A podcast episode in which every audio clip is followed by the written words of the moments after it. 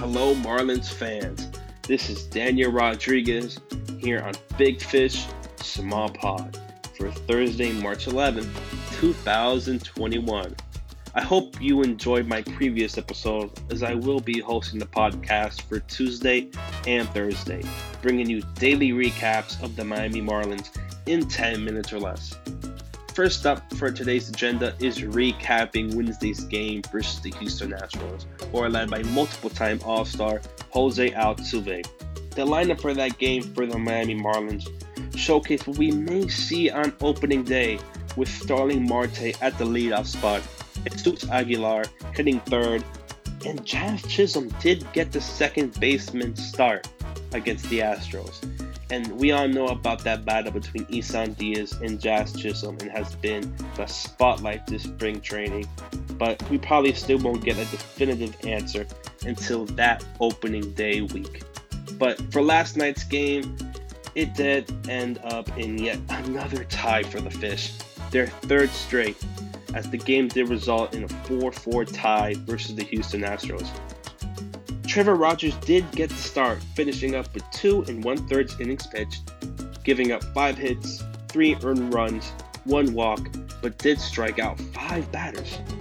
His fastball last night flourished, with an average of ninety-three point nine miles per hour and maxing out at ninety-five point seven.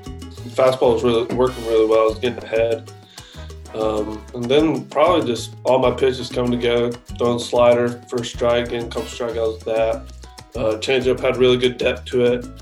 So um, gave up some pretty big hits, but I look back at it, they're kind of, I got a few barrels, but um, got a few out in front.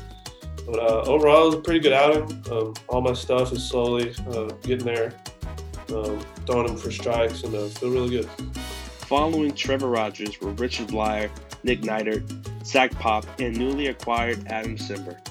I wanted to single out Nick Neidert, as he is competing for a starting rotation spot, and I believe did improve his chances with Wednesday's outing, having three innings pitched, only giving up one hit, and did strike out four batters.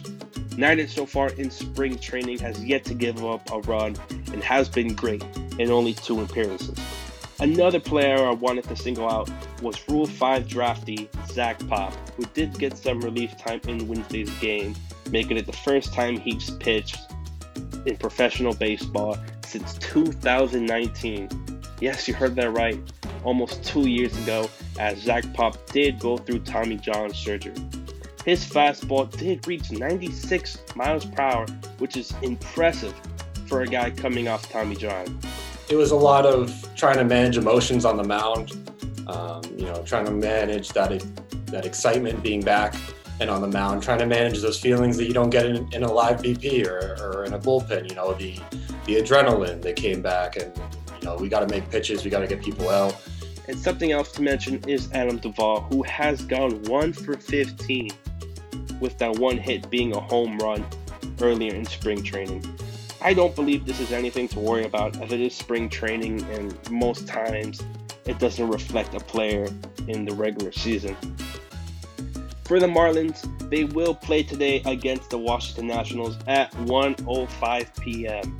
as it is in such an impressive pitching matchup, as two all-star pitchers will get the start. For the Miami Marlins, it will be Sandy Alcantara facing off with two-time All-Star and World Series champion Patrick Corbin. The Marlins do hope to break the tie game streak today, as they do face the Washington Nationals, heated rival, and it will be such a great game for the Miami Marlins in, in what I believe is an amazing pitching matchup. In other news, the Marlins team yesterday did announce a new multi-year partnership with Florida Pest Control and Rent-A-Kill, which includes a drone disinfection program. Yes, you heard that right.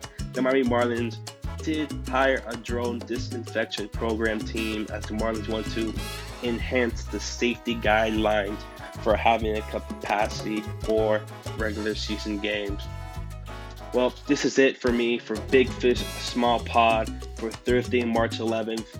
This is Daniel Rodriguez. Go like, share, subscribe to the podcast, and we'll see you all next time. But do remember, Go Fish.